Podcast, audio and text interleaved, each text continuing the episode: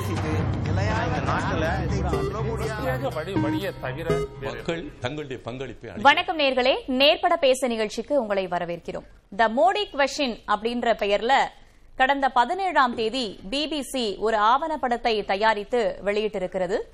அதுக்கு இந்திய அரசு தடை விதிச்சதுக்கு அப்புறம் அந்த மிகப்பெரிய ஒரு சர்ச்சையாக மாறுகிறது. இரண்டாயிரத்து இரண்டாம் ஆண்டு குஜராத்ல நடைபெற்ற இனக்கலவரம் படுகொலைகள் அப்போது அங்கு முதலமைச்சராக இருந்த மோடி அதை எப்படி ஹேண்டில் பண்ணாரு போன்ற விஷயங்கள் குறித்து குறிப்பிட்டு அந்த ஆவணப்படம் இருந்ததாக சொல்லப்பட்டது. அதற்கு பிறகு ஜனவரி இருபத்தி நான்காம் தேதி பிரதமராக பதவியேற்ற பிறகு மோடிக்கும் முஸ்லிம் மக்களுக்கும் இடையே இருந்த அந்த உறவு எப்படி இருந்தது என்பது குறித்து இரண்டாவது பாகத்தையும் பிபிசி வெளியிட்டது.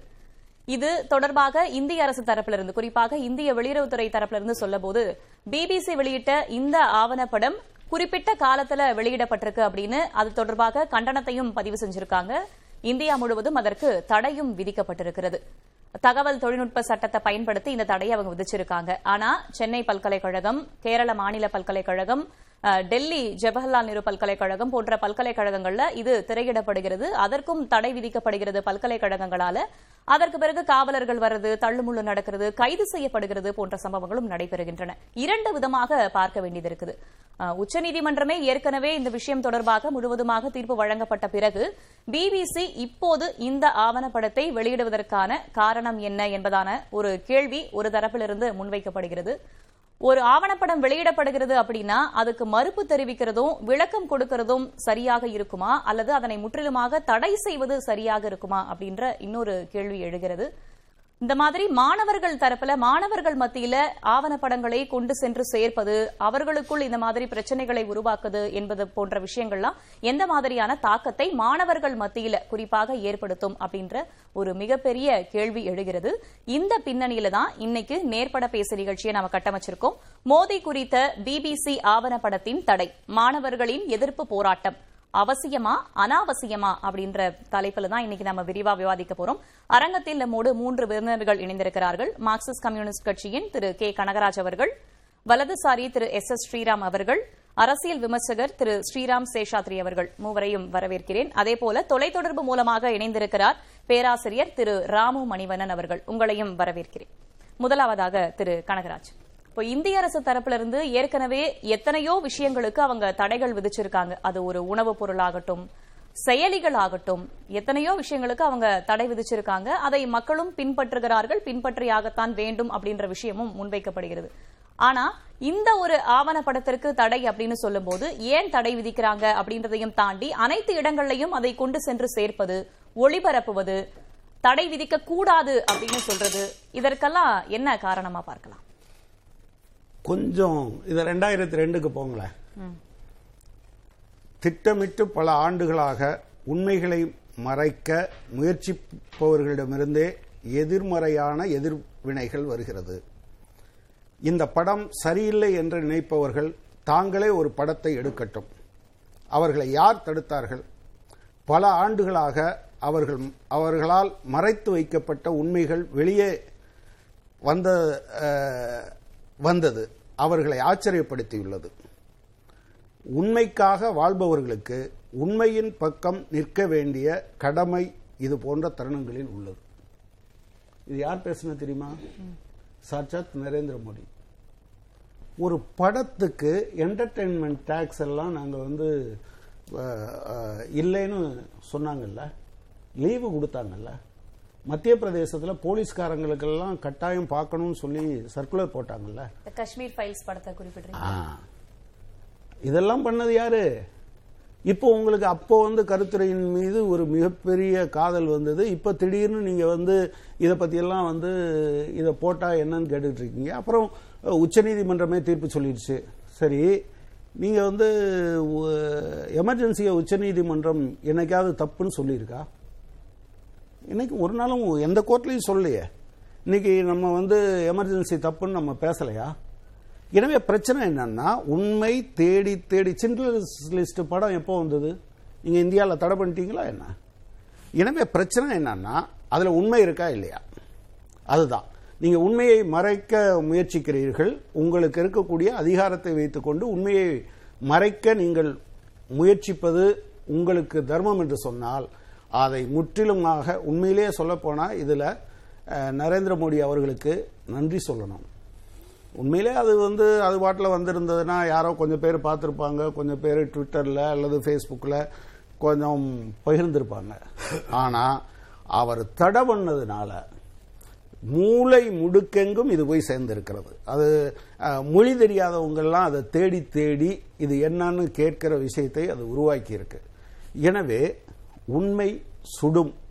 உண்மை இவர்களை பயமுறுத்துகிறது. இந்த உண்மை பயமுறுத்தும் என்றால் அந்த உண்மையை உண்மை பயமுறுத்தினாலும் சரி அல்லது வேற வகையில் அது உணர்வை ஏற்படுத்தினாலும் சரி உண்மையை தேடி தேடி கொண்டு வர வேண்டிய பொறுப்பு ஜனநாயகத்தை நேசிக்கிற ஒவ்வொரு மனிதனுக்கும் இருக்கிறது. எனவே நீங்க வந்து இப்ப ஏதாவது ஏன் நீங்க இப்போ கொண்டு போய் சேர்க்கணும்னு நினைக்கிறீங்க? ஏன் கான்ஃபரன்ஸ் பண்றீங்க? சட்டம் போட்டா நீங்க வந்து அதை அப்படியே கடைபிடிக்க வேண்டாமா? எமர்ஜென்சி கூட சட்டம் தான் அரசமைப்பு சட்டத்தின்படி உருவாக்கப்பட்டது தான் எல்லாரும் ஜெயிலுக்கு போகலையா என்ன? அதை எதிர்த்து போராடலையா என்ன? நீங்க பிரிட்டிஷ்காரங்க போட்ட சட்டத்தை எல்லாம் கேட்டுக்கிட்டே உட்கார்ந்து இருந்தா அது அவங்களுக்கு தெரியாது. நரேந்திர மோடி வகைராவுக்கு தெரியாது. சங் பரிவார் வகைராவுக்கு தெரியாது. சட்டத்தை மீறுவது அப்படின்றது தவறாக ஆகாதா? அதான் நான் சொல்றேன். அப்போ நீங்க எமர்ஜென்சி சட்டம் தானே? நீங்க வந்து இப்போ மூன்று வேளாண் சட்டங்கள். அதை எடுத்து போராடினதுனால தானே அது சரியாச்சு? எல்லா சட்டங்களும் நீங்க வந்து சட்டம் மட்டும் இல்ல உச்சநீதிமன்றம் சொன்னா கேட்டுக்கிட்டே போகணும்னா இன்னைக்கு நீங்க வந்து பிற்படுத்தப்பட்டவருக்கான இடஒதுக்கீடே வந்திருக்காரு. முதல் அரசமைப்பு சட்டத்தினுடைய முதல் திருத்தமே வந்து உச்சநீதிமன்றம் அதை ஸ்ட்ரைக் டவுன் பண்ணதுனால போராடினதுனால தானே எனவே இப்போ நாம செய்ய வேண்டியது என்னன்னா எல்லாரும் பார்க்கட்டும். நரேந்திர மோடி காஷ்மீர் ஃபைலுக்கு சொன்னார்ல அதே மாதிரி நான் சொல்றேன். தேவைன்னா உண்மைன்னு ஒரு படம் உண்மையானது இதுதான் என்று படம் எடுக்கட்டும். அதுல எதை தப்புன்னு சொல்றாங்க. நீங்க வந்து ஒரு ஆயிரத்துக்கு மேற்பட்ட இஸ்லாமியர்கள் கொல்லப்பட்டது தவறுன்றாரா? இல்லை வந்து நரோடா பாட்டியா மாதிரி தொண்ணூற்றி ஏழு முஸ்லீம் பெண்களும் குழந்தைகளும் உயிரோடு டயரை போட்டு எரிச்சு கொன்னதை தப்புன்னு சொல்றாங்களா? போலீஸ் இத்தனையும் நடக்கும்போது கைகட்டி வேடிக்கை பார்த்ததும் வன்முறையாளர்களோடு கைகோர்த்ததும் இருந்ததை பொய்ன்னு சொல்றாங்களா? கிரண் பாண்டியா அவங்க அமைச்சரவையில் உள்துறை அமைச்சராக இருந்தவர். மோடி அவர்கள் முக்கியமான அதிகாரிகளையும் அமைச்சர்களையும் அழைத்து இதையெல்லாம் செய்யுங்கன்னு சொன்னாரு என்று சொன்னார். உங்களுக்கு நீங்க ஒன்ன இதோட இதோட இன்னொன்னு கனெக்ட் பண்ணி பாருங்க. உங்க கட்சியில இருக்கிற ஒருத்தர் அமைச்சராக இருக்க போது கொல்லப்படுகிறார் அமைச்சராக இருந்தவர். நீங்க என்னைக்காவது வந்து அதன் மீது விசாரணையை நீங்க தொடர்ந்தீங்களா? மாயா கோட்னானி எதற்காக வந்து தண்டிக்கப்பட்டார்? இது எதுவுமே இல்லைன்னு நீங்க சொல்ல போறீங்களா என்ன? இதை தவிர அவர்கள் சொல்லி இருப்பதில் ஏதோ ஒன்று தவறு இருக்கிறது என்று சொன்னால் அதை நீங்க முன்வைங்க. அதை பத்தி நீங்க பேசவே மாட்டீங்கன்னு சொன்னா என்ன அர்த்தம்? எனவே அடிப்படையான பிரச்சனையே என்னன்னா உண்மை அவர்கள் உண்மையை பார்த்து அவர்களுக்கு பயம் வருகிறது. பயத்தின் காரணமாக சட்டத்துக்கு புறம்பாக தடை செய்கிறார்கள். அடக்குமுறை தான் உங்களது சட்டம் என்றால் அதை எதிர்த்து போராடுவதுதான் எங்களுக்கான நீதி மக்களுக்கான நீதி அதை தொடர வேண்டும். இல்ல அதுல உண்மை இருக்கா பொய் இருக்கா என்பது பற்றி அவர்கள் எதுவும் சொல்லல. ஆனா இந்த நேரத்துல வெளியிடுறதுக்கான காரணம் என்ன? இருபத்தி ஒரு வருஷம் கழிச்சு அந்த விஷயத்தை நாடாளுமன்ற தேர்தல் நெருங்கி வரக்கூடிய இந்த நேரத்துல பேசுறதுக்கான அவசியம் என்ன இருக்குன்னு. ஒன்னு அவங்களே சொல்லிட்டாங்க. ஜாக் ஒரு ஒரு அவர் கொடுத்த ஒரு ரெஸ்ட்ரிக்டட் டாக்குமெண்ட் உங்க கையில கிடைக்குது. இதை ஒட்டி அப்ப எடுத்த விஷயங்களை அவங்க வெளியிடுறாங்க. நான் கேட்கிறேன் காஷ்மீர் ஃபைல்ஸ் இப்போ வர வேண்டிய அவசியம் என்ன? நீங்க உச்சத்துல இருந்த ஒரு காலம்னு சொன்னீங்கல்ல நீங்க ரெண்டாயிரத்தி பத்தொன்பதுக்கு பின்னால உங்க கட்டுப்பாட்டுல அரசாங்கமே வந்துருச்சு. எல்லாமே உங்க கட்டுப்பாட்டுல இருக்கு. நீங்க அதுக்கு முன்னால வராத படம் ரெண்டாயிரத்தி இருபத்தி ரெண்டுல வர வேண்டிய அவசியம் எங்கிருந்து வந்தது? அதை நீங்க ஒன்றும் கேட்கலையே. ஏன் இருபத்தி ரெண்டுல வந்தது? இப்பதான் அமைதியா இருக்கு. ஏன் இப்ப அந்த படத்தை கொண்டு வரணும்னு நீங்க கேட்கலையே?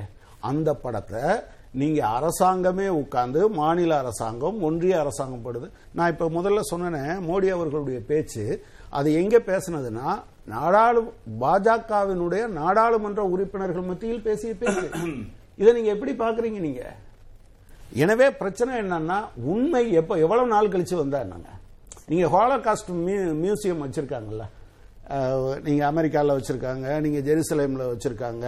இப்போ கூட தமிழ்நாடு அரசாங்கம் அந்த யாத்வசைங்கிற புக்குக்கு ஒரு ப- பரிசு கொடுத்தாங்க. அது வந்து யூதர்கள் எப்படி விரட்டி அடிக்கப்பட்டார்கள் என்பதை பற்றியான புக்கு. எவ்வளவு காலத்துக்கு பின்னால் நீங்க பேசிட்டு இருக்கீங்க? இப்பவும் நீங்க வந்து யூதர்களை ஒட்டுமொத்தமாக கொன்றவர்கள் தண்டிக்கப்படுவது என்பது இப்ப நடக்குதா இல்லையா? எவ்வளவு காலத்துக்கு? நீங்க வந்து ரெண்டாயிரத்தி ரெண்டை பத்தி பேசிட்டு இருக்கீங்க. ஆனா நாற்பத்தஞ்சுக்கு முன்னால நடந்த ஆட்களை தானே தேடி பிடிச்சு அவங்க தவறு செய்தார்கள் என்றால் அவர்கள் தண்டிக்கப்படுவது என்பது நடக்குது.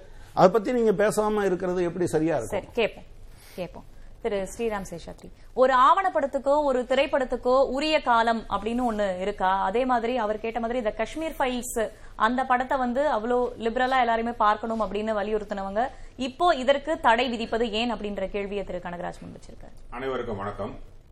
இது தடை விதித்தது சரி என்று நான் பார்க்கிறேன். முதலில் இது வந்து உச்சநீதிமன்றம் சொன்னா கேட்டுக்கணுமான்றாங்க. கேட்டுக்க தேவையில்லைங்க. உச்சநீதிமன்றம் சொன்னால் அதை எதிர்த்து போராடுவது நம்மளுடைய போராட்டம் என்பது நம்மளுடைய கடமையிலே எடுத்துக்கலாம். ஒன்றும் ரெஸ்பான்சிபிலிட்டி அதில் தவறு கிடையாது. ஆனால் ஒரு அந்நிய சக்தி நம்மளுடைய தேசிய நம்- நம்மளுடைய நேஷனல் இன்டெகிரிட்டிக்கு குந்தகம் விளைவிக்கும் வகையில் ஒரு அந்நிய சக்தி செயல்படுமானால் அதை தடுக்க வேண்டிய நம்மளுடைய மாட்சிமையை காப்பாற்ற வேண்டிய அதிகாரமும் பொறுப்பும் இப்பொழுது எந்த ஆட்சி இருந்தாலும் அந்த ஆட்சிக்கு இருக்கிறது.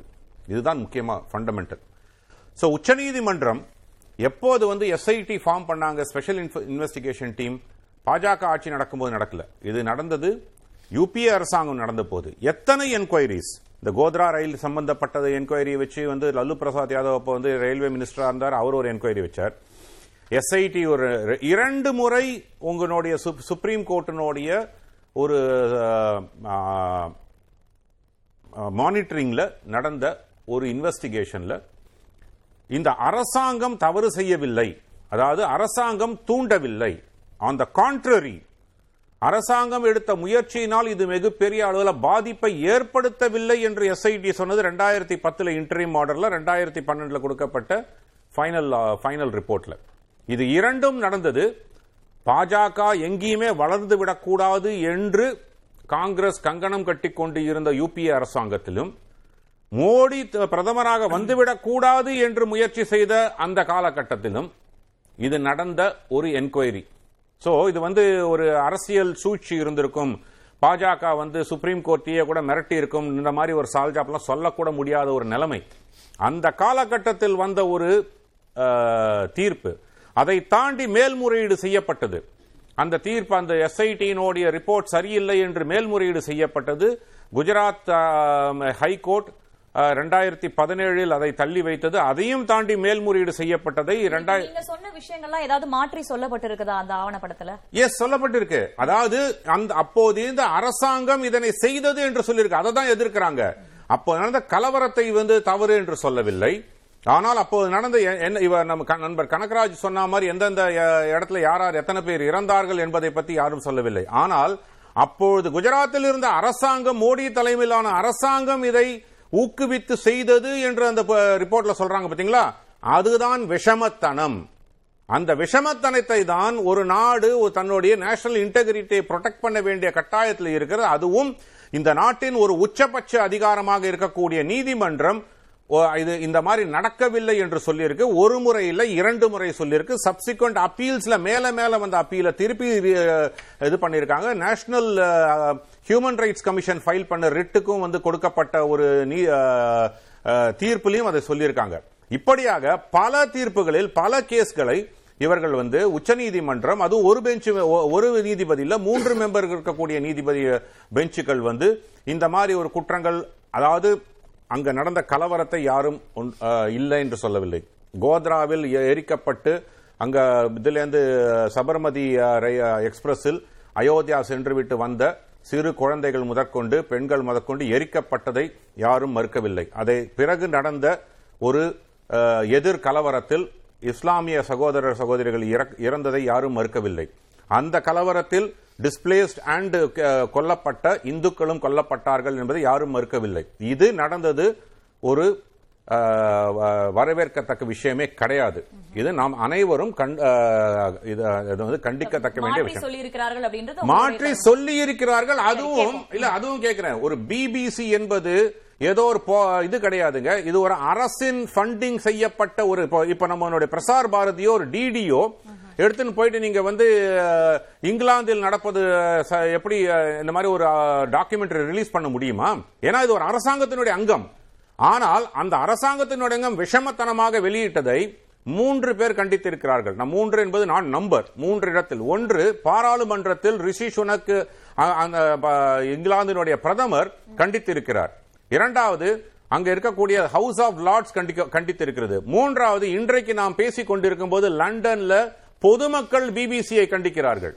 இதுதான் உண்மை அமெரிக்க வெளியுறவு செய்தி தொடர்பாக சொல்லியிருக்காரு பத்திரிகை சுதந்திரம் முக்கியம். அது பாதுகாக்கப்படணும் பத்திரிகை சுதந்திரம் முக்கியம். பத்திரிகை சுதந்திரம் முக்கியம் BBC பத்திரிகை தானே இல்ல ஆனால் விஷமத்தனமாக ஒரு நாட்டில் கலவரத்தை ஏற்படுத்த செய்யக்கூடியது வந்து பத்திரிகை சுதந்திரம் கிடையாது. இது அல்டீரியர் மோட்டிவோட செயல்படும் என்றால் அது பத்திரிகை சுதந்திரமே கிடையாது. அதுதான் என்னுடைய வாதமாக இருக்கிறது. கேட்போம். அதுல திரித்து கூறப்பட்டிருக்கிறதா மாற்றி கூறப்பட்டிருக்கிறதா என்பது குறித்து கேட்போம். அதுக்கு முன்னதாக திரு ராமமணிவண்ணன். இப்ப மாணவர்களுடைய அரசியல் துறை பேராசிரியராக இருக்கும் பட்சத்துல உங்களுக்கு இந்த கேள்வி. இப்ப அரசியல் சார்பில் இருக்கிறவங்க அரசியல் விமர்சகர்கள் கருத்துக்களை முன்வைக்கிறாங்க அப்படின்றது ஒரு பக்கம் இருக்க. இந்த ஆவணப்படத்துக்கு சில பல்கலைக்கழகங்கள் தடை விதிச்சிருக்கு. அதை தாண்டி மாணவர்கள் அங்கே திரையிட்டு பார்க்கிறது மடிக்கணினில பார்க்கிறது அங்க சில தள்ளுமுள்ளு நடக்கிறது கைது நிகழ்வுகள்லாம் நடக்குதே. ஒரு மாணவர்கள் துறை பேராசிரியராக நீங்கள் இதை எப்படி பார்க்கறீங்க?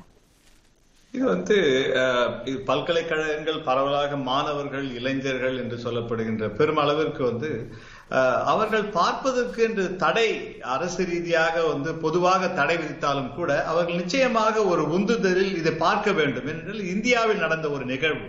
அது இந்திய அரசியல் வரலாற்றில் முக்கியமான நிகழ்வாகவும் இல்ல அரசு பார்க்கப்படுகிறது தடை விதிக்கிறது அப்படின்றது ஒரு பக்கம் இருந்தாலும் பல்கலைக்கழகங்களே தடை விதிக்கிறது அல்லவா நிச்சயமாக மாணவர்களை பொறுத்த வரையில் வந்து அனைத்துமே அறிந்து கொள்ள வேண்டும் தெரிந்து கொள்ள வேண்டும் கருத்து சுதந்திரத்தை பாவிக்க வேண்டும் என்பது பெருமளவிற்கு ஜனநா இந்திய அரசியல் ஜனநாயக வரலாற்றில் வந்து மாணவர் போராட்டங்கள் மாணவர்களுடைய உரிமை அவர்களுடைய மாணவர்கள் உரிமை என்று சொல்லப்படும் பொழுது சமூகம் சார்ந்த சிந்தனைகள் அதை பெருமளவுக்கு கொண்டு செல்லக்கூடிய சக்திகளாக மாணவர்கள் எப்பொழுதுமே இருந்திருக்கின்றார்கள். அது இந்திய சுதந்திர போராட்டமாக இருக்கட்டும் பிறகு வந்து எமர்ஜென்சி அவசர கால சட்டம் பிரகடனப்படுத்தப்படுவது மாணவர் போராட்டத்தின் ஊடலாக பிறகு தமிழக வரலாற்றிலேயே கூட திராவிட இயக்கத்தில்.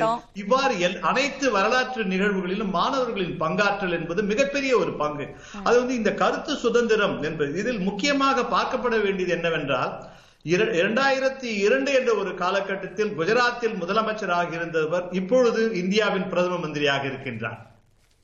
இது ஒரு வரலாற்று ரீதியான ஒரு நீங்கள் ஒரு சம்பவமாக பார்க்கலாம் ஒரு முக்கியமான நிகழ்வாகவும் ஒருங்கிணைப்பாகவும் பார்க்கலாம். அதனால் அனைவரும் இந்திய இந்திய சமூகத்திற்கே இது ஒரு முக்கியமாக இது நீங்கள் பேசுவதற்கும் பார்ப்பதற்கும் தடை என்பது என்பது விதித்தாலும் கூட கருத்து சுதந்திரம் என்பதற்கு அதை யாருமே தடை செய்ய முடியாது. அதை கருத்து சுதந்திரம் என்பது நீங்கள் பொதுவாக தகவல் உரிமை சட்டத்தின் அடிப்படையில் இதை வந்து நீங்கள் தடை செய்யலாம். ஆனால் தனிப்பட்ட தனி வகையில் அவர்களுடைய பிரதான கருவிகளில் ஆ- ஆவணங்களாகட்டும் பார்க்கக்கூடிய உரிமைகளை யாருமே தடை செய்ய முடியாது. அதோடு கருத்துக்கான ஒரு அடிப்படையான ஒரு உரிமை போராட்டம் தொடர்ந்து மாணவர்கள் மத்தியில் இது தமிழகத்திலும் பல்வேறு மா- மாநிலங்களிலும் கூட இதை தடை என்பது கூட வெறும் ஒரு வாய்ப்பூட்டாக மட்டும் தான் இருக்குமே ஒழிய அது கருத்து சுதந்திரத்தை அதற்கான ஒரு முழு முழுமையான ஒரு தடையை உருவாக்கவே முடியாது. இது வந்து ஒரு அரசியல் உண்மை. சரி இந்த கேள்வி நான் திரு எஸ் எஸ் ஸ்ரீராம் உங்ககிட்ட கேட்க விரும்புறேன். மாணவர்களுக்கு வந்து அவங்க இப்பதான் வளர்ந்து வராங்க அடுத்ததா அவங்களுக்கு ஓட்டிங் இருக்கும். அரசியலை புரிந்து கொள்ள சமூக நிலையை புரிந்து கொள்ள அந்த வகுப்புல இருக்கிற அந்த ஏஜ்ல இருக்கிற மாணவர்கள் கிட்ட கருத்து சுதந்திரத்தை பறிப்பது போன்ற நடவடிக்கைகள் சரியானதா அப்படின்ற கேள்வி எழுப்பியிருக்காரு. அவங்களுடைய உரிமை இல்லையா? இந்த வயசுல தான் அவங்க கருத்து சுதந்திரத்தை பத்தி கத்துக்க முடியும். வணக்கம். உரிமை வேறு கருத்து சுதந்திரம் வேறு எதை நம்ம அவங்களுக்கு காட்டுறோன்றது வேறு. என்ன வித்தியாசம்? பல கடந்த காலத்துல எட்டய எட்டயப்பர்களால் இருநூறு ஆண்டு காலம் நம் நாடு அடிமைத்தனமாக இருந்தது. அடிமை நம்மளை ஆண்டார்கள் இந்த இதே ஆங்கிலேயர்கள். கிட்டத்தட்ட ஏழாயிரத்தி எழுநூறு லட்சம் கோடி திருடி சென்ற ஒரு நாடு. நம் கோயினூர் டைமண்டை இன்னும் அந்த வெக்கம் இல்லாமல் அந்த அந்த இளவரசியும் இளவரசி இன்னும் தன் தலையில் வைத்துக் கொள்ளும் ஒரு நாடு. இன்னைக்கு அந்த நாட்டுல எலக்ட்ரிசிட்டி பஞ்சம் இருக்கு பணம் இல்ல வேலை இல்ல ரெசெஷன் இருக்கு. இத்தனை இருக்கக்கூடிய ஒரு நாட்டிலிருந்து ஒரு பிபிசி என்ற ஒரு ஒரு ஒரு பாரபட்சமான ஒரு இதுல ஒரு நாட்டையே நம்ம நிச்சயமாக. அந்த அந்த அந்த அந்த அந்த ரிச்சர்ட் ஷார்ப் என்ற ஒரு ஒரு அந்த சேர்மன் ஆஃப் பிபிசி நிறைய இந்தியரோட முக்கியமான தலைவர்கள்லாம் இந்த ரீசெண்ட் டைம்ஸ்ல பார்த்திருக்காரு. அவர் வந்து போரிஸ் ஜான்சனுக்கு கிட்டத்தட்ட தொள்ளாயிரம் நைன் ஹண்ட்ரட் தௌசண்ட் டாலர்ஸ் வந்து முறைகேடாக அவருக்கு பணம் கொடுத்தது. ஏன் இதெல்லாம் சொல்றேன்னா இந்த ஒரு இது வந்து ஒரு அழுக்குத்தனமான ஒரு ஒரு ஒரு ஒரு ஊடகம் இது. இந்த ஊடகம் நம் நாட்டை பத்தி எந்த கவலையும் பட வேணாம். அவங்க நம்ம ஆங்கிலேயர்கள் என் உலகத்தை திருடுறதை பத்தி எடுக்க சொல்லுங்க. இல்லைன்னா அவங்களுடைய இப்ப இந்த இந்த அந்த அந்த ராஜாக்களுக்குள்ள சண்டை போடுறாங்களே பையனும் அண்ணன் தம்பிக்கு ரெண்டு பேரும் அடிச்சுக்கிறாங்களே அதை பத்தி ஒரு டாக்குமெண்ட்ரி எடுக்க சொல்லுங்க. இல்ல இந்த ரேசிசம் இருக்கே அதை பத்தி டாக்குமெண்ட் எடுக்க சொல்லுங்க. நீங்க எடுங்க மாணவர்களுக்கு உண்மை தெரிய வேண்டும் அதுல மாற்று கருத்து இல்லை. காஷ்மீர் ஃபைல்ஸ பத்தி சொன்னீங்க. ஒரு ஒரு நிகழ்வுக்கும் அதுக்கு ப்ரூஃப் காட்டி சுப்ரீம் கோர்ட்ல அதுக்கு ப்ரூஃப் காட்டி தான் அந்த படம் வெளில வந்திருக்கு. இதுல ஸ்ரீராம் அவர்கள் சொன்ன மாதிரி ரெண்டு முறை ஒரு முறை இல்லை ரெண்டு முறை இல்லை. அப்ப நம்ம நாட்டு உச்சநீதிமன்றத்தில் இங்க எதிர்த்து பேசக்கூடியவர்கள் யாருக்கும் அந்த நாம் நாட்டு உச்சநீதிமன்றம் ஒரு பொருட்டாக அவருக்கு தெரியவில்லை. ஏன்னா ரெண்டு வாட்டியும் அதுவும் யூபிஏ அரசாங்கம் திரு மோடி அவர்களை எப்படியெல்லாம் வரக்கூடாது என்று நினைத்த ஒரு ஒரு ஒரு ஒரு கவர்மெண்ட் அந்த டயத்துல பண்ண ஒரு ஒரு சிட் ஃபார்மேஷனுக்கு ஓடி ஒளியில யாரும் வந்து ஜெயில் அரெஸ்ட் பண்ண வந்தா சில தலைவர்கள்லாம் ஓடி ஓடி போய் ஒளிஞ்சாங்களே. அப்படிலாம் ஒளியாம பன்னெண்டு மணி நேரம் போய் கேட்ட கேள்விகளுக்கு பதில் சொல்லி ரெண்டு வாட்டி ரிவ்யூ பெட்டிஷன் வந்திருக்கே தவிர இந்த மாணவர்கள் பத்தி சார் சொல்றாரு. பாரத் ஓங்கே துக்கடே துக்கடே இன்ஷா அல்லா இன்ஷா அல்லா வந்து ஒரு மாணவர்கள் பேசும் பேச்சா? மாணவர்களுக்கு உரிமை கருத்துரிமை இருக்கலாம் சுதந்திரம் இருக்கலாம். ஆனால் பேசும் ஒட்டுமொத்தமான மாணவர்களுடைய கருத்துரிமை அப்படின்றத பல்கலை இப்ப இன்னைக்கு இந்தியால இருக்கக்கூடிய ஒரு மிக குறிப்பிட்ட பல்கலைக்கழகங்களால் தான் இந்த பிரச்சனையை தவிர இது ஒட்டுமொத்த எல்லா பல்கலைக்கழகத்திலும் இந்த பிரச்சனை இல்ல. ஏன்னா இங்க இருக்கக்கூடியவர்கள் யாரை பேக் பண்ணி பண்றாங்கன்றது அவங்க எல்லாருக்குமே தெரியும். இந்த இதே டெல்லி யூனிவர்சிட்டி ஜேஎன்யூல நம்ம ஜவஹர்லால் நேரு யூனிவர்சிட்டின்னு சொல்லிக்கிறோம். பாரத் ஓங்கே துக்கடே துக்கடே இன்ஷா அல்லா இன்ஷா அல்லா இவர்கள் மாணவர்களா? இல்ல இவர்கள் தீவிரவாதிகளா? ஒரு நாட்டை பிரிக்க வேண்டும் என்று சொல்லும் மாணவர் கூட்டத்தை அங்க வந்து நடக்கிற சில விஷயத்தை வச்சு நீங்க என்னமோ மாணவர்களுக்கு கருத்துரிமை இது அப்பட்டமான பொய்.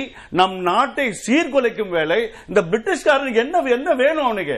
அவன் நாட்டுல இருக்க ஓட்ட பத்தாயிரம் ஓட்ட இருக்கு. இன்னைக்கு கூட பஞ்சம் இருக்கு பணம் இல்ல. நாடுனா நீங்க யார குறிப்பிடுறீங்க? மேபி. மேபி அந்த காலத்துல இருந்த எட்டயப்பர்கள் மாதிரி இதே மாதிரி சொல்லிடுறேன். அந்த காலத்துல இருந்த எட்டயப்பர்கள் மாதிரி நீங்க யார குறிப்பிடுறீங்க? இந்திய வம்சாவளியை சேர்ந்த ரிஷி சுனக் அவர்கள் தான் அங்க இருக்காரு. அப்ப நீங்க ஒரு நாடு நமக்கு இந்த மாதிரி வேலை செய்யுதுன்னா நீங்க யார குறிப்பிடுறீங்க? யார் பண்றாங்க? அதான் சொல்ல வரேன். இங்க அந்த காலத்துல இருந்த எட்டயப்பர்கள் மாதிரி இந்த காலத்துல சில இருக்கக்கூடிய எட்டயப்பர்கள் இந்த ரிச்சர்ட் ஷார்ப்புக்கு தான் இப்போ பிபிசிக்கு பணம் இல்ல வேலை இல்ல. இந்தியா வம்சாவளியை சேர்ந்தவர் தானே? யாருங்க?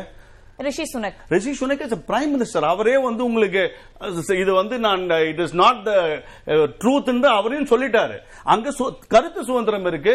அந்த பிரிட்டிஷ் பிராட்காஸ்டிங் கார்பரேஷனுக்கு பணம் இல்ல பாவம். யாராவது நல்லவர்கள் கொடுத்திருப்பார்கள். இந்த மாதிரி ஒரு படம் எடுத்து அனுப்புன்னு. அதற்கான வந்த வந்த விஷயம் தானே தவிர வேற ஒன்னும் கிடையாது. மாணவர்களின் அரு உண்மையான விஷயத்தை மாணவர்கள் தெரிந்து கொள்ள வேண்டும். அதுல மாற்று கருத்து இல்லை. ஆனால் இந்த இந்த விஷயத்தை வச்சு ரெண்டு முறை சுப்ரீம் கோர்ட் நம்மள கிளியர் பண்ணுமே. அப்ப நீங்க சீக்கியர் files six twelve thousand six சாவடிச்சாங்களே. அந்த ஃபைல்ஸ் வரும்போது நீங்க எல்லாம் பேசாம இருப்பீங்களா? இதே மாணவர்களுக்கு உண்மை தெரிய வேண்டும் அல்லவா? அந்த விரட்டி விரட்டி சாகடிக்கப்பட்டார்களே. அவர்களுடைய விஷயத்தை உண்மை வரும்போது இவர்கள் பேசுவர்கள் எல்லாம் அமைதியாக மாணவர்களுக்கு உண்மை தெரிய வேண்டும் என்று சும்மா. இருப்பாங்களா?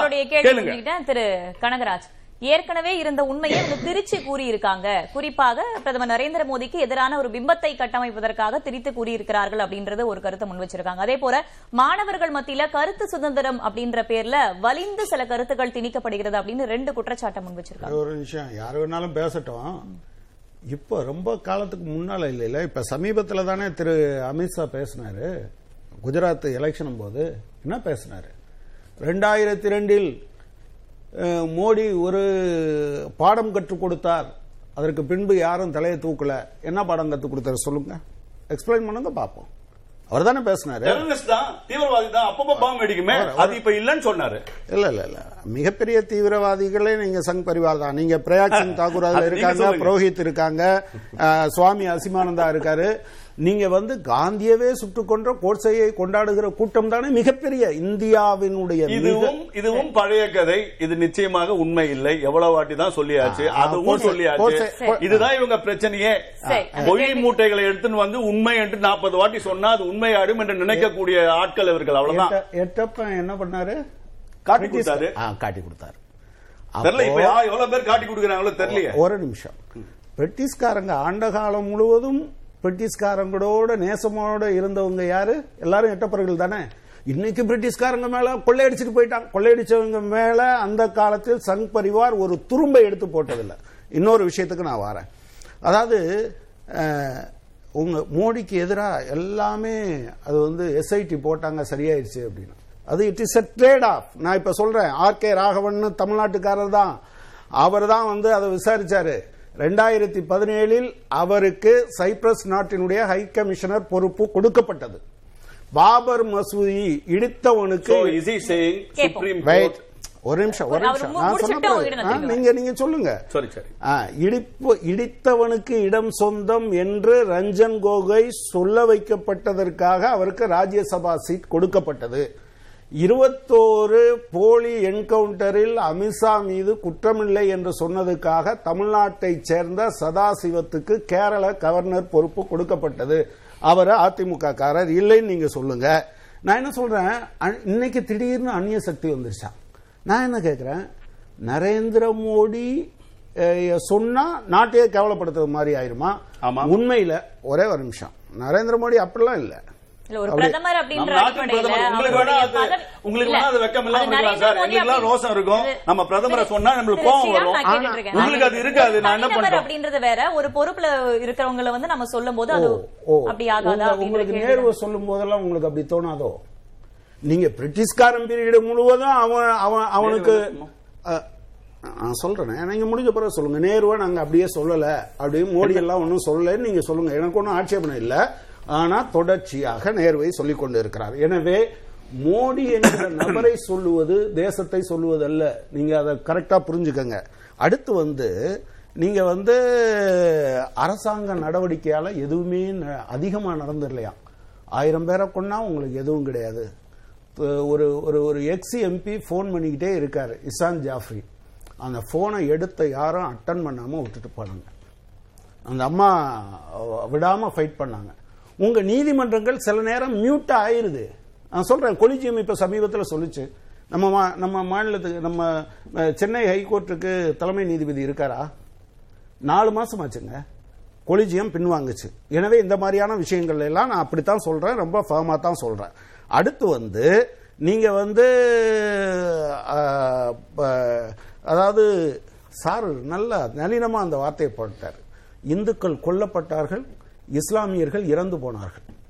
நீங்க திரும்ப நீங்க ரிவைன் பண்ணி பாத்தீங்கன்னா உங்களுக்கு தெரியும். யார் அதாவது கொல்லப்பட்டதுக்கும் இறந்து போனதுக்கும் வித்தியாசம் இருக்கும். எவ்வளவு கான்சியஸா இவங்க பேசுறாங்க. நீங்க பாருங்க. நீங்க பாருங்க. நீங்க- பாருங்க பாருங்க. நான் இடையில வரல. அப்புறம் பிபிசி அவங்க வந்து நம்ம நாட்டை கெடுக்கணும்னு சொன்னாங்க. கொஞ்ச நாளைக்கு முன்னால வின்ஸ்டன் சர்ச்சிலினுடைய சுரண்டலின் காரணமாக பெங்கால் ஃபெமைன் பெங்காலில் பட்டினியால் லட்சக்கணக்கான பேர் சாவதற்கு வின்ஸ்டன் சர்ச்சில் காரணமாக இருந்தார் என்று டாக்குமெண்ட் பண்ணியிருக்கான் பிபிசி. அது என்ன எந்த நாட்டை அவன் வந்து சீர்குலைக்கிறதுக்காக அவன் பண்ணான்? நீங்க அதை அதை அதை வந்து இதை மட்டும் தனியா எடுத்து வச்சுட்டு பேசுறீங்க. இப்ப சமீபத்துல வந்து ரொம்ப நாளைக்கு முன்னால எல்லாம். வரல. அவரோட கருத்து முடிச்சிட்டு நான் என்ன தரேன். கேக்குறேன் இவ்வளவு சென்சேஷனலா எழுநூறு கோடியை கொள்ளையடிச்சிட்டு போயிட்டான். இன்னும் நிறைய என்னால சொல்ல முடியும். நம்ம வைரம். ஆனா இது கொள்ளையடிச்சிட்டு போனதெல்லாம் தடுத்த போது. இவங்க இவங்க ரெப்ரசன்ட் பண்ற மோடி ரெப்ரசன்ட் பண்ற அந்த ஐடியாலஜிக்கு சொந்தக்காரர்கள் யாராவது அதை பத்தி பேசுறாங்கன்னு சொல்லுங்க. பேசவே மாட்டாங்க. இப்போ ஏன் பேசுறாங்க அப்படின்னு சொன்னா உண்மை வெளியே வருதுன்னு. பிரிட்டிஷ்கார மேல இன்னும் சொல்ல போனா இந்த அதாவது ரெண்டு அதர் அத ரெண்டு அவர்கள் என்று பயன்படுத்துறாங்க. ஒன்னு அவர்கள் அது இஸ்லாமியர்கள். அவர்கள் நமக்கு எதிரிகள். இன்னொரு அவர்கள் அவர்களிடமிருந்து நாம் கற்றுக்கொள்ள வேண்டியது இருக்கு. இவங்க ரெண்டு பேர்ட்ட கற்றுக்கொள்ளணும்னு சொன்னாங்க. ஒன்னு ஹிட்லர்ட்ட இன்னொன்னு பிரிட்டிஷ்காரங்க கிட்ட இதெல்லாம் இவங்க எழுத்துல இருக்கு. யாரு? மோடியினுடைய ஐடியாலஜிக்கல் மென்டர்ஸ் அவங்களுடைய தத்துவார்த்த தந்தைகள் இருக்காங்கல்ல அவங்க இதைத்தான் பேசியிருக்காங்க என்பதை. அப்புறம் சார். சொன்னாரு காஷ்மீர் ஃபைல் சம்பந்தமா. புழுகு. இந்த இருக்கு. நான் சொல்றேன். அதாவது Srinagar public information officer DSP headquarters அவர் ஒரு இதாக இதை சொல்றார். ஆயிரத்தி தொள்ளாயிரத்தி தொண்ணூறு முதல் ரெண்டாயிரத்தி இருபத்தொன்னு வரை ஆயிரத்தி எழுநூத்தி இருபத்தி நாலு பேர் கொல்லப்பட்டார்கள். யாரால? தீவிரவாதிகளால. எங்க? காஷ்மீர்ல. இவர்களில் எண்பத்தொன்பது பேர் Kashmiri Pandit. While the remaining 1635 had other faiths. எவ்வளவு நளினமா சொல்றாங்க பாருங்க. சார் சொன்ன மாதிரி தான் கொல்லப்பட்டவர்கள் இறந்து போனவர்கள்ங்கிறது மாதிரி. இவங்க என்ன சொல்றாங்கன்னா எண்பத்தொன்பது பேர் காஷ்மீர் பண்ணிட்டான். ஆயிரத்தி அறுநூத்தி முப்பத்தஞ்சு பேர் வேறு கடவுள்களை வணங்குகிறவர்கள். அஞ்சு சதவீதம் தான் காஷ்மீர் பண்டிட் இது எப்போ? ஆயிரத்தி தொள்ளாயிரத்தி தொண்ணூறுல இருந்து ரெண்டாயிரத்தி இருபத்தொன்னு வரை. இது யார் கொடுத்தது? இவங்க ஆட்சி காலத்துல கொடுத்தது. கபூர்னு ஒருத்தர் கேட்டதுக்கு ஆர்டிஐல கொடுத்தது.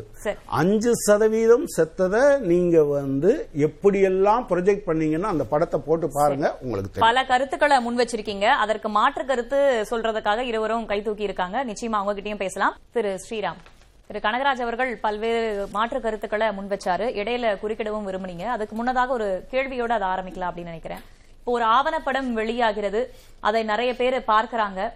இதன் மூலமாக ஒரு பொது அமைதி குலைந்து விடுமா அப்படின்ற ஒரு கேள்வி. அதே மாதிரி அவ்வளோ வலிமையற்றதாக இருக்கிறதா தேசம்? ஒரு ஆவணப்படம் வந்து அது மக்களுடைய மனதை மாற்றி மாணவர்களுடைய மனதை மாற்றி அவ்வளோ வலிமையற்றதாக இந்த தேசம் இருக்கிறதா அப்படின்னு சசி தரூர் கேள்வி எழுப்பியிருக்காரு. அதுக்கான பதிலோட உங்களுடைய மாற்று கருத்தையும் நீங்க முன்வைக்கலாம். அதே சசி தரூர் இன்னொன்னு சொன்னார்.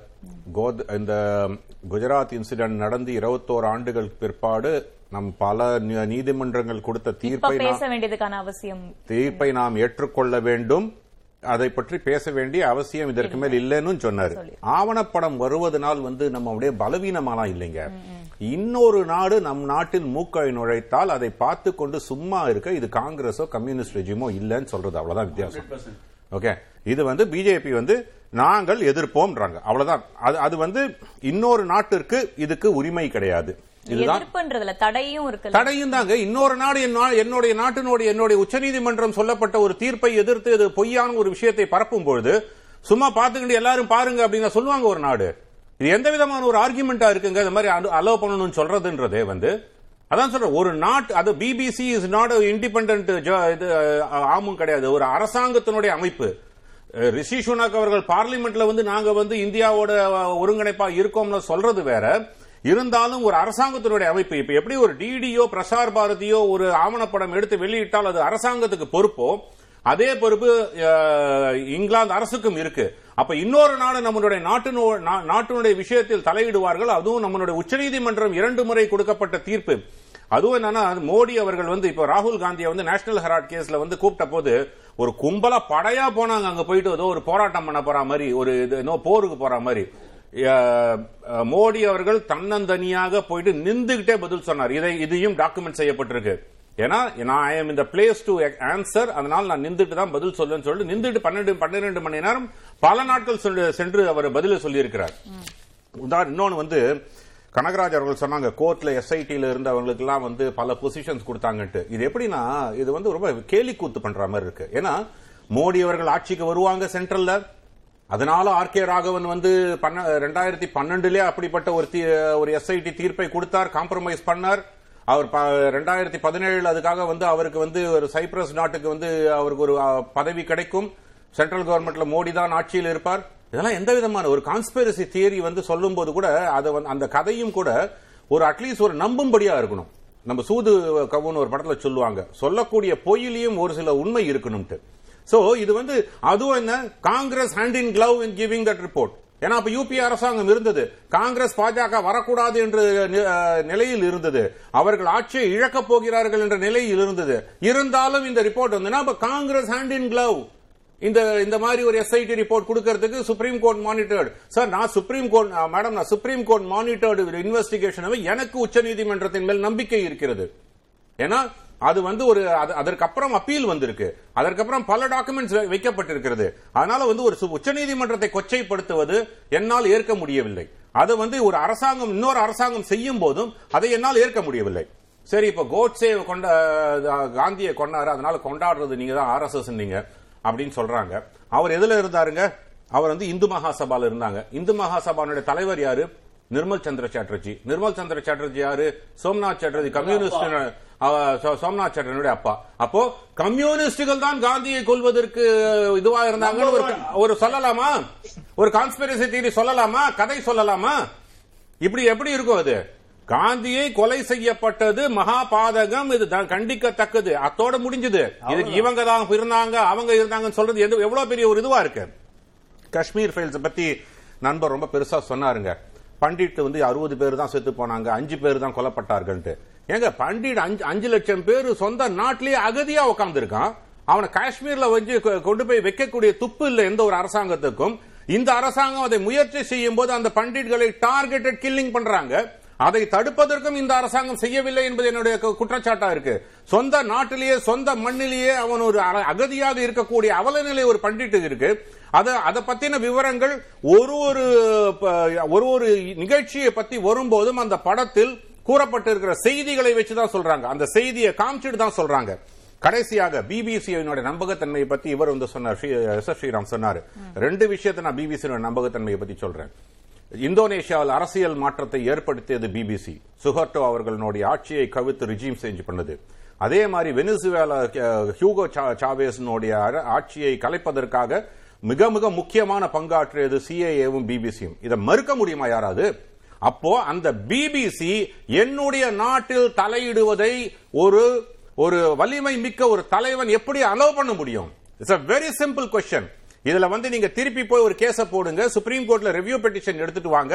இப்போ வந்து பிபிசி கொடுத்திருக்கக்கூடிய ஒரு ஆவணத்தை வைத்துக்கொண்டு இன்னும் அடிஷனல் எவிடன்ஸ் இருந்ததுன்னா போய் ரீஓபன் பண்ணுங்க. பிகாஸ் தெர் இஸ் நோ அதுக்கு ஒரு கால வரையறையே கிடையாது. திருப்பி ரீஓபன் பண்ண முடியும். அதை விடுத்து ஏதோ ஒரு சேனல் வந்து ஒரு வெளிநாட்டு சேனல் வந்து நம்ம நாட்டினுடைய உச்சநீதிமன்றத்துக்கு இரண்டு முறை கொடுத்த ஒரு தீ- தீர்ப்பை வந்து கொச்சைப்படுத்தும் போது அதை பாற்றுக்கொண்டு சும்மா இருக்க வேண்டும் என்று சொல்ல எப்படி? அதை நான் வன்மையாக கண்டிக்கிறேன். சரி உங்களுடைய மாற்று கருத்துக்களை முன் வச்சிருக்கீங்க. திரு ராமமணிவண்ணன் குறுக்கிட விரும்புனீங்க. உங்களுடைய கருத்துக்களை நீங்க சொல்லலாம். ஆமா எனக்கு வந்து ரெண்டு மூணு கருத்துகள் வந்து இதுக்கு மாற்று கருத்துன்னு சொல்ல சொல்ல நீங்க மாணவர்களுடைய போராட்டத்தை பத்தி சொல்லும் பொழுது மாணவர்கள் மத்தியில வந்து இஸ்லாமிய தீவிரவாதம் இருக்கின்றது என்று சொல்லுகின்றீர்கள் வந்து அதுக்கு யாருமே ஆதரவு தரவில்லை. மாணவர்கள் அது கருத்துரிமையை நாங்களும் பார்க்கல அது அதே போல் வந்து எவ்வாறு வந்து இஸ்லாமிய தீவிரவாதத்தை ஆதரிக்க கூடாது என்பதை நாம் சொல்லுகின்ற பொழுது இந்து இந்துத்துவ தீவிரவாதத்தையும் ஆதரிக்க கூடாது என்பதைத்தான் நாங்கள் வந்து வந்து அழுத்தமாக அழுத்தம் திருத்தமாக சொல்ல விரும்புகின்றேன். நீங்க அடுத்ததாக வந்து இந்த மாணவர்கள் எல்லாம் வந்து சீக்கியர்களுக்கு எதிராக இனப்படுகொலை நடத்தப்பட்ட போது சீக்கிய கலவரத்தின் பொழுது அப்பொழுது வந்து என்ன செய்து கொண்டிருந்தார்கள் கேள்வி கேட்டீங்க. ஆயிரத்தி தொள்ளாயிரத்தி எண்பத்தி நான்காம் ஆண்டு அப்பொழுது நடந்த வந்து பியூசிஎல் அதற்கான அறிக்கையை நீங்கள் எடுத்து பாருங்கள். தில்லி நகரம் முழுதும் மாணவர்கள் அமைப்புகள் தான் ஓடி ஓடி ஓடி தெரு தெருவாக ஓடி அதுக்கான ஒரு சேகரிப்புகள் செய்து அவர்களுக்கு பாதுகாப்பு கொடுத்தது மாணவர்களும் பேராசிரியர்களும் ஆசிரியர்களும் தான். இவ்வாறு நீங்கள் வந்து ஒரு சமூகத்தில் எப்பொழுதெல்லாம் ஒரு அவல நிலை ஏற்படுகின்றதோ மாணவர்களும் பல்கலைக்கழகங்களும் பள்ளிக்கூடங்களும் கல்லூரிகளிலும் பெருமளவுக்கு பங்காற்றுகின்றன நீங்கள் வந்து அதை முழுமையாக உங்களுக்கு அதுக்கு கருத்து ஏ- ஒப்புமை இல்லை என்றால் அவர்களை முழுமையாக நிராகரித்து விடுவது அல்லது உங்களுக்கு வந்து அதில் தீவிரவாதம் இருந்தால் அதை ஏற்றுக்கொள்ள வேண்டும் நான் சொல்லவில்லை. ஆனால் அந்த அடிப்படையான உரிமையை வந்து நீங்கள் மறுப்பதற்கு உங்களுக்கும் உரிமை கிடையாது எனக்கும் அதற்கான உரிமை கிடையாது. நீங்கள் மூன்றாவதாக நான் ஒரு ஒரு எளிமையான ஒரு கேள்வி உலகில் எந்த நாட்டிலும் ஒரு செய்தியாக மட்டும் பாருங்கள். இதில் உண்மை இல்லை என்றால் இது உண்மை இல்லை என்று நீங்கள் சொல்லுங்கள். இதில் உண்மை இருக்கின்றது என்றால் அதற்கான உண்மைக்கான அதற்கான ஒரு ஆவணமாக பார்ப்பதோ அல்லது நீங்கள் இதை வந்து அது பிரிட்டிஷ் தேசம் என்று வெளியிட்டீர்கள் என்று சொல்லும். நான் ஒரு அடிப்படையான ஒரு அரசியல் ரீதியான ஒரு கேள்வி கேட்கின்றேன். இப்பொழுது பிபிசி அரசு ரீதியான ஒரு நிறுவனம் என்று சொல்லுகின்றோம். அன்று கோத்ரா மற்றும் அதே போல் வந்து அந்த ரைட் குஜராத்தில் அந்த கலவரம் நடந்த பொழுது அப்பொழுது அரசாங்கத்தில் முதலமைச்சராக அன்று பதவியில் இருந்தவர் மதிப்பிற்குரிய இன்றைய பிரதமர் மோடி அவர்கள். அவருக்கு அந்த பொறுப்பு இருக்க வேண்டும் என்பதைத்தான் இது ஒரு அரசியல் அடிப்படையான ஒரு அரசியல் கேள்வி. இரண்டாவதாக வந்து அதே ஏப்ரல் மாதம் ஏப்ரல் மாதம் இரண்டாயிரத்தி இரண்டாம் ஆண்டு அன்றைய பாரத பிரதமர் வாஜ்பாய் அவர்கள் அடல் பிஹாரி வாஜ்பாய் அவர்கள் அகமதாபாத் நகருக்கு சென்று இந்த கோத்பா இந்த ராயட்டின் இந்த வன்முறை கலவரங்களுக்கு நான் மிகவும் அவமானப்படுகின்றேன். அதை கூறியதோடு மட்டுமில்லாமல் இதற்கான நூறு சாட்சிகள் இருக்கின்றன. அதை கூறியதோடு மட்டுமில்லாமல் இன்றைய நிலையில் நாம் ராஜதர்மத்தை இழந்து விட்டோம் என்ற நிலைப்பாட்டை எடுத்து ராஜதர்மம் இல்லை என்று அப்- அதை கூறியவர் ம- மதிப்பிற்குரிய முன்னாள் பிரதமர் இந்தியாவின் பிரதமர் இதே பிரதமரை நீங்கள் சொல்லும் பொழுது அவரும் பாரதிய ஜனதா கட்சியின் பிரதமர் தானே அவர் என்ன வெளிநாட்டுக்காரரா? நீங்கள் இதற்கான நீங்கள் சொல்லுகின்ற பொழுது அவர் இது இதற்கு இதற்கு ஒரு அடி அடிப்படையான விளக்கு அதை நீங்கள் சொல்லலாம். அன்றைய பிரதமர் அவ்வாறு பேசவில்லை. அவ்வாறு பேசியங்கள் ஊடகங்கள் தவறாக பதிவு செய்தது என்று நீங்கள் சொல்லலாம். ஆனால் அதற்கு நூறு சாட்சியங்கள் இருக்கின்றன. இவ்வாறு கருத்து சுதந்திரம் கருத்து உரிமை என்பது வந்து வெறும் வெளிப்பாடு மட்டுமே கிடையாது. ஒரு ஆழமான ஒரு அரசியலுக்கான ஒரு வேரூற்றம் இருக்கின்றது. அதை நீங்கள் பறித்துவிடக் கூடாது என்பதற்காகத்தான் எவ்வாறு நாம் வந்து இஸ்லாமிய தீவிரவாதத்தை ஆதரிக்க கூடாது என்பதும் அதே போல் இந்து தீவிரவாதத்தையும் நாம் தூக்கி இதை கொண்டு வரக்கூடாது என்று தான் நாங்கள் சொல்லுகிறோம் அதற்காக மாணவர்கள் உரிமையை பற்றி அவர்கள் வந்து இதை தடை செய்ய வேண்டும். மாணவர்களுக்கு பேசுவதற்கு நிறைய இருக்கின்றதால் மாணவர்களுக்கு நிறைய இருக்கின்றது. இத்தகைய இந்திய ஜனநாயக வரலாற்றின் முக்கியமான பிரதான பகுதிகள். செய்ய வேண்டும். ஒரு நிமிஷம் குறுக்கிட விரும்புறீங்க அவர் இந்து தீவிரவாதின்னு எந்த அமைப்பை சொல்றாருன்னு கொஞ்சம் சொல்ல சொல்லுங்க.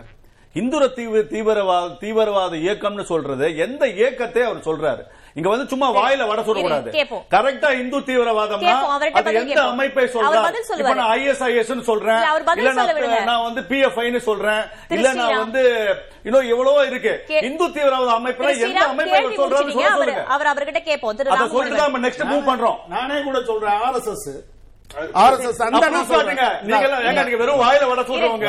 இந்த கம்யூனிஸ்ட் ஒரு நிமிஷம். என் டைம் இது இல்ல இல்ல என் டைம் இது. இட்ஸ் மை டைம் ஒரு அதோட இட்ஸ் மை டைம் ஒரு- இட்ஸ் மை டைம் அதை நீங்க உங்க சொல்லிட்டு கேள்வி தான் கேட்டு நீங்க அதுக்கான பதில் இட்ஸ் மை டைம் நோ கேட்கணும் you have to give me my time Everybody's time. அவருக்கு வந்து அவர் வந்து தீவிரவாதம் இந்து தீவிரவாதம் சும்மா வந்து இங்க வாயில வட சொல்ல வேண்டாம்.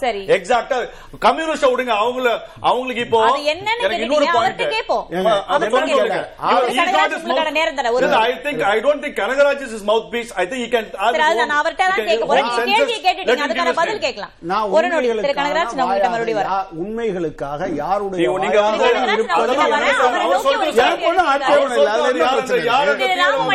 நான் தெரியணும்ல அவர் கேட்போம், அதுதான் கேட்க விடுங்க திரு. ராமமணிவண்ணன் வந்து இர- இரண்டு இப்ப வந்து இந்து தீவிரவாதம் என்று சொல்ற விளக்கம். நான் ஒரு விளக்கம் சார் கேட்டேன் விளக்கம் சொல்லணும் சார் நீங்க. யாருன்னு சொல்லணும். நீங்க சும்மா இந்து. தீவிரவாதம் சொல்லிட்டு போக கூடாது. எக்ஸாக்ட்டா யாருன்னு சொல்லுங்க Sriram No, no, no, please don't allow him.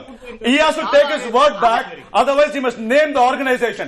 சும்மா இங்க வந்து உட்கார்ந்து அவருக்கு டிராமா விடுங்க. பண்ண அவர் பதில் வேணாம் சொல்ல கரெக்டா. சொல்ல சொல்லுங்க அவரை கலாச்சாரத்தை தூண்டுகின்றவர்கள் யாராக இருந்தாலும் சார் கரெக்டா சொல்லுங்க சார் ஆர்கனைசேஷன் பேரை சொல்லுங்க சார் சார் அவர் பதில் சொல்ல விடுங்க அவர் என்ன சொல்றாருன்னு கேட்க விடுங்க தீவிரவாத Organization பேரை சொல்லுங்க சார். சரி அது அது வந்து எந்த மதத்தை ஆர்கனைசேஷன் பேரை சொல்லுங்க இப்ப. எந்த மதம் மாத்தாதீங்க இந்து தீவிரவாதம் நீங்க சொல்றீங்க ஸ்ரீராம். அந்த ஆர்கனைசேஷன் பேரை சொல்லுங்க குறிப்பிடவில்லை இந்த அமைப்பையும் தனி இந்த மாதிரி வளர இந்த மாதிரி இல்ல இது நிச்சயமா வளரல் இது. நான் நார்மலா வந்து தனி மனித தாக்குதல் பண்ண மாட்டேன். நார்மலா தனி மனித தாக்குதல் பண்ண மாட்டேன். ஆதாரம் இல்லாமல். இங்க வந்து இந்த நம்ம பேசுறது அவருக்கு கேட்காம போகலாம். எல்லாரும் பேசினா நேர்கள் பார்த்து. புரிஞ்சுக்க முடியாது. ஒரு நொடி திரு கனகராஜ். ஒரு ஒரு சிறிய கண்டிப்பா தரப்போறோம். தர்மத்தை பேசினார். அதை பற்றி பேசுங்கள்? திரு ஸ்ரீராம் ஒரு தொலைத்தொடர்பு. மூலமா இணைஞ்சிருக்காரு. அவர் கேட்கறது கொஞ்சம் சிரமமா இருக்கலாம். ஒரே விஷயம். அவர் கேட்டாரு ரெண்டாயிரத்தி ஏழு அக்டோபர் பதினொன்று அஜ்மீர் ஷரீஃபில் ஒரு பிளாஸ்ட் நடந்தது. அதில் கன்விக்டட் மூணு பேரும் ஆர்எஸ்எஸ்ஐ சேர்ந்தவர்கள். ஒரு நிமிஷம். உ- உண்டா இல்லையான்னு கேளுங்க. ஆர்எஸ்எஸ்ல இருந்தவங்கன்னு எல்லாம் வந்துடுச்சு ஒன்னா இல்ல எங்க வந்து ஒரு ஒரு ஆ? கரெக்டா சொல்லுங்க எந்த யாரு Court எந்த தீர்ப்பு, கேஸ் court எந்த கோர்ட்? சுப்ரீம் வந்து இல்ல. Supreme private. எதுவும் இல்லன்னு சொன்னதை இவர் நம்ப மாட்டாரா ஆனா இவருக்கு கேட்டு சொன்ன கேள்வி கோர்ட்டை மட்டும் இவர் நம்புவாரா இதுதான் இந்த கம்யூனிஸ்ட் போல. சுப்ரீம் கோர்ட் சொன்னதை ஒத்துக்க மாட்டாரா? ஏதோ ஒரு கோர்ட் சொன்னது. இந்த மூணு அதுக்கு பதில் சொல்ல சொல்லுங்க. நியாயமா இருக்கு. சொல்றேன். சொல்றேன் சொல்றேன். ரெண்டாயிரத்தி ஏழுல தென்காசியில ஒரு குண்டு வெடிக்குது. குண்டு வெடிச்ச உடனே இஸ்லாமியர்களை அரெஸ்ட் பண்றாங்க. அதுக்கு பின்னால அதுல என்ன பிரச்சனைனா ஆர்எஸ்எஸ் அலுவலகத்தில் குண்டு வெடிக்குது. அங்கே இஸ்லாமியர்கள் தலையில் அணிகிற தொப்பி இருக்கு. விசாரிச்சு யார் இப்போ குற்றவாளின்னு சொன்னாங்க? கேளுங்க உங்ககிட்ட. Ma'am I need my time இவர் வந்து எதுக்குமே டேட்டா இல்லாம வந்து இங்க கேளுங்க அங்க கேளுங்க. சுப்ரீம் கோர்ட் வந்து யாரோ வாங்கிட்டாங்க. சுப்ரீம் கோர்ட் ஜட்ஜ் எல்லாம் பெய்டு எல்லாருக்கும் கவர்மெண்ட் அப்படிதான் சொன்னாரு. சதாசிவத்தை இவர் உள்நோக்கம் கற்பித்தார். திரு சதாசிவம் வந்து. போட்டாருன்னு சுப்ரீம் கோர்ட்டை இவர் மிகவும் பழுத்து பேசினார். ஜின்பிங் சொன்னாதான் இவர் கேட்பாரு ஸ்ரீராம், அப்ப பதில் சைனாக்கு. இந்த இந்தியா சுப்ரீம் கோர்ட்ல இவர் ஒத்துக்க மாட்டாரு இப்ப. இதை மட்டும் இதை மட்டும் இடைவேளைக்கான நேரம் இடைவேளை தென்காசி- முடிச்சிட்டு வந்து உங்ககிட்ட நான் பேசுறேன். திரு கனகராஜ் தென்காசியில- இடைவேளைக்கு பிறகு பேசலாம் தென்காசியில- ப்ரூஃபோட பேசுறேன். கனகராஜ். ஆமா, ஆமா, ஒரு ஆமா. ப்ரூஃப் இல்ல. அப்ப இது உண்மை என்றால் சுப்ரீம் கோர்ட் ஒத்துக்கோங்க ஒரே ஒரு நிமிஷம் இருவருக்கும் ஒரு நொடி திரு ஸ்ரீராம் உங்களுடைய இறுதி கருத்துக்களை நீங்க முன்வைக்கலாம் சுருக்கம் பாருங்க நிறைய இருக்கு அதனால ஷார்ட்டா சொல்லிடுறேன் ரெண்டே ரெண்டு விஷயம் இவங்க வந்து டூ ஜி ஸ்கேம் வந்து இவங்களோட தோழமை கட்சி ரொம்ப close DMK two G scam CBI கொஞ்சம் இருங்க. சிபிஐ கேஸ் ரிலேஷன் இருக்கு. இருக்கு. கொஞ்சம் இருங்க திரு சார் கனகராஜ் அவருடைய அவருடைய கருத்தை அவர் ஏன்னா சொல்லுங்க சார் கொஞ்சம் இருங்க சார். இருக்குன்றாரு. அது ரிலேஷன் இருக்குன்றேன். சிபிஐ கோர்ட் ரிலீஸ் பண்ண உடனே நாங்கெல்லாம் அப்ப அப்பழுக்கற்றவர்கள். இதெல்லாம் பொய் கீன்னு சொன்னீங்களே வெறும் சிபிஐ கோர்ட் அதுன்னு ரிவ்யூ இருக்கு சுப்ரீம் கோர்ட்ல சுப்ரீம் கோர்ட் சொன்ன பிரதமரை இன்னும் நீங்க குற்றவாளி குற்றவாளின்னு சொல்லுவீங்க. ஆனா சிபிஐ கோர்ட் கொடுத்தா மட்டும் நாங்கெல்லாம் அப்பகட்டுன்னு சொல்லுவீங்களா? அதுக்கு என்ன மாதிரி ஒரு தார்மீகம் இருக்கு. இன்னொன்னு இந்த இந்த வெள்ளக்காரன் என் முதுகே வந்து சொரிஞ்சுட்டு இருக்கான்? ஏன் அவனுக்கு அமெரிக்கா தெரியாதா? மூணு president Obama Clinton George Bush பதினோரு கண்ட்ரில தேவையில்லாம போய் வார் பண்ணி பதினோரு லட்சம் மக்களை சாவடிச்சிருக்கான். ஈராக ஸ்பெசிபிக்கா வெப்பன்ஸ் ஆஃப் மாஸ் டிஸ்ட்ரக்ஷன் இருக்குன்னு ஒரு கண்ட்ரிய சாவடிச்ச பண்ணாட. சாரி த- வெரி சாரி தவறான வார்த்தைகளை பயன்படுத்த வேண்டாம். இமோஷன் தான். ஒரு நேர நிலை இந்த மாதிரி எஸ்பெஷலி த இங்கிலீஷ்மேன் Very, அந்த இங்கிலீஷ்மேன் வார்த்தைகள் வார்த்தைகள் ஓகே அந்த இங்கிலீஷ்மேன் back. டேக்கன் பேக் அந்த இங்கிலீஷ் அந்த இங்கிலீஷ்காரங்க ஏன் அந்த அமெரிக்காவை போய் கேட்க மாட்டேங்கிறாங்க? அதுக்கப்புறம் அந்த ஈரா- ஈராக்ல வெப்பன்ஸ் ஆஃப் மாஸ் டிஸ்ட்ரக்ஷன் கிடைக்கவே இல்லைன்னு சொன்னாங்க. சோ இந்த மாதிரி எல்லாம் இருக்கும் அந்த வெள்ளக்காரங்க. ஏன் இந்தியாவை மட்டும். பாக்குறாங்க சொல்லுங்க இன்னொன்னு. அதே வெள்ளக்காரன் அயர்லாண்ட்லயும் ஆக்கிரமிச்சு பண்ணிருக்கான் ஸ்காட்லாண்ட்லயும் ஆக்கிரமிச்சு பண்ணிருக்கான் அது ரெண்டும் தனி நாடு. இந்தியா மேப்பை மட்டும் ஆக்குபைட் காஷ்மீரை எதுக்காக போடுறான்? இந்த வெள்ளக்காரன் என்னைக்குமே நம் நாட்டை எப்பவுமே நம்மள வந்து அவன் நாசம் பண்றது தான் இருக்கான் அந்த. நாசம் பண்றதுக்கு இந்தியால நிறைய பேர் இருக்காங்க அத. வந்து கொஞ்சம் அவங்க எல்லாம் மக்கள் தான் கேர்ஃபுல்லா இருக்கும் இறுதி கருத்தா எடுத்துக்கிறேன் திரு கனகராஜ் அதாவது இந்தியாவில் அவன் இருக்கும்போதே அதாவது மூக்க நுழைச்சான்னே இந்த குதி குதிக்கிறாங்க மூக்க நுழைச்சதா நினைச்சுக்கிட்டு இந்த குதி குதிக்கிறாங்க ஆக்கிரமிச்சு இங்கிருந்து சுரண்டிட்டு போகும்போது அவனுக்கு கைதட்டி மாலை போட்டுக்கிட்டு இருந்தவங்க எல்லாம் இப்ப பழைய கதை நீங்க வந்து ஸ்ரீராம், விஷயத்தை உங்களுக்கான நேரம் நேரம் இதே ஆரம்பிச்சிடுறாரு. திரு ஸ்ரீராம்? உங்களுக்கான நேரம் முடிஞ்சிருச்சு. திரு கத்துக்கவே. முடியலங்க இல்ல நானும் ஆர்எஸ்எஸ் கிட்ட ஏதாவது நல்ல கருத்து இருக்குமான்னு நானும் தேடி தேடி பாக்குறேன் என்னால சொல்ல முடியல இந்த- சுருக்கமா. இந்த- இந்த வாரேன் அதாவது பிரச்சனை என்னன்னா அதை சொல்லித்தானே ஆகணும் நீங்க அஹ், நிர்மல் சந்திர சட்டர்ஜி அவங்களோட பையன் கம்யூனிஸ்டா இருந்தாராம் எம்ஜிஆர் கொஞ்ச நாளைக்கு முன்னால அவர் இங்க வர்றதுக்கு முன்னால திமுகவில் இருந்தார் ஸோ திமுக ஏதாவது தப்பு பண்ணால் எம்ஜிஆரை குற்றம் சொல்லுவீங்களா? நிர்மல் சந்தர் சட்டர்ஜி அவர் வந்து சிபிஐயில் இருந்தாரா? அப்படின்னு சொல்லித்தானே பேசணும். அதை பேசுறதுக்கு பதிலாக இப்படி ஏன் பேசுறாங்கன்னு எனக்கு தெரில அப்புறம் இந்த ஏதோ காஷ்மீர் பண்டிட்டு சம்மந்தமாலாம் ரொம்ப சீரியஸாக பேசுனாங்க. அவங்க உச்சநீதிமன்றத்தில் பண்டிட்டுகள் சங்கம் சாரி உயர்நீதிமன்றத்தில் ஒரு கேஸ் போட்டிருக்காங்க. தேடி எடுக்க சொல்லுங்க அவங்க என்ன சொல்லியிருக்காங்க? எங்களை பார்ட் ஃபண்ட்ஸ் போட்டு வெளியே விடாமல் வச்சுருக்காங்க அப்படின்னு. போன வருஷம் மட்டும் எவ்வளவு பேர் இறந்திருக்காங்கன்னு சொல்ல சொல்லுங்க. இந்த காலத்துல அதாவது நம்பிக்கை இல்லைன்னு போறவங்கள அடைச்சு வச்சு செத்தாலும் சாவது நான் உனக்கு இது தர மாட்டேன்னு சொல்லியிருக்காங்க நீங்க எல்லையோரம் முழுவதும் வில்லேஜ் டிஃபென்ஸ் கமிட்டின்னு ஒன்னு உருவாக்கியிருக்காங்க. முன்னால இருந்தது டிஸ்பேண்ட் பண்ணதை இப்ப கொண்டு வந்து வச்சிருக்காங்க அப்படிங்கிறது. அஜ்மீர் ஷரீஃப்ல ஆர்எஸ்எஸ் ஆட்கள் தான் கொலையாளிகள் என்று. தண்டனை கொடுத்திருக்காங்க. தென்காசியில இந்து முன்னணி ஆட்கள் தான் கொண்டு வச்சாங்கன்னு சொல்லியிருக்காங்க. இது உங்களோட இறுதி கருத்தா எடுத்துக்கிறேன். கோர்ட்டினுடைய அஜ்மீர் ஷெரீஃப்ல கேஸ் இவர் சொன்ன உடனே பார்த்தேன். எக்ஸ் ஆர்எஸ்எஸ் பிரச்சாரக். உடனே இவருடைய வாதம் என்னமா இருக்கும்? ஆர்எஸ்எஸ்ல பிரச்சாரகனுடைய டீடைல்ஸே இருக்கா பிரச்சாரக்கு உண்டுங்க ஏன்னா மாசம் மாசம் சம்பளம் உண்டு. எக்ஸ் ஆர்எஸ்எஸ் பிரச்சாரக்ஸ் சொல்லிட்டு தான் சொல்லியிருக்காங்க தவிர ஆர்எஸ்எஸ் இன்வால்வ்னு சொல்லல. அதனால உடனே வந்து இந்து இந்து இந்து யூனிட் டெரரிஸ்ட் யூனிட்னா உடனே ஆர்எஸ்எஸ் வச்சு அது சொல்லிருக்காங்க அதை விட. இப்போ இந்த பிபிசி ஆவணப்படுத்தோடைய உங்களுடைய இறுதி கருத்தை இறுதி கருத்து அதை பேன் பண்ணது மிக மிக சரி. ஒரு இன்னொரு நாடு மற்ற அதான் சொல்றேன் இப்ப எஸ் எஸ் ஸ்ரீராமு சொன்னார் எத்தனை நாட்டுல மூக்கன் வச்சிருக்காங்க? நானே சொன்னேன். வெனிசுவேலா நான் வந்து ரெண்டு சுகோட்டோ இது இந்தோனேசியா பத்தி சொன்னேன். இது அவ அங்க லேபர் கவர் கவர்மெண்ட் வந்து அவர்களால இன்வெஸ்ட் பண்ணப்பட்ட ஒரு ஆர்கனைசேஷன். அங்கேயும் கம்யூனிஸ்ட் சித்தாந்தம் தான் ஜாஸ்தி இருக்கு. அதனால தான் இன்னொரு நாட்டுல மூக்கன் வச்சிட்டு இருக்காங்க இது உங்களுடைய இறுதி கருத்தா எடுத்துக்கிறேன். நேர்பட பேசு நிறைவடைகிறது. பங்கேற்ற விருந்தினர்களுக்கும் பார்த்த நேர்களுக்கும் நன்றி. எதிர்த்து பேசிட்டு இந்த நாட்டுல மக்கள் தங்களுடைய பங்களிப்பை அளிக்க வேண்டும்.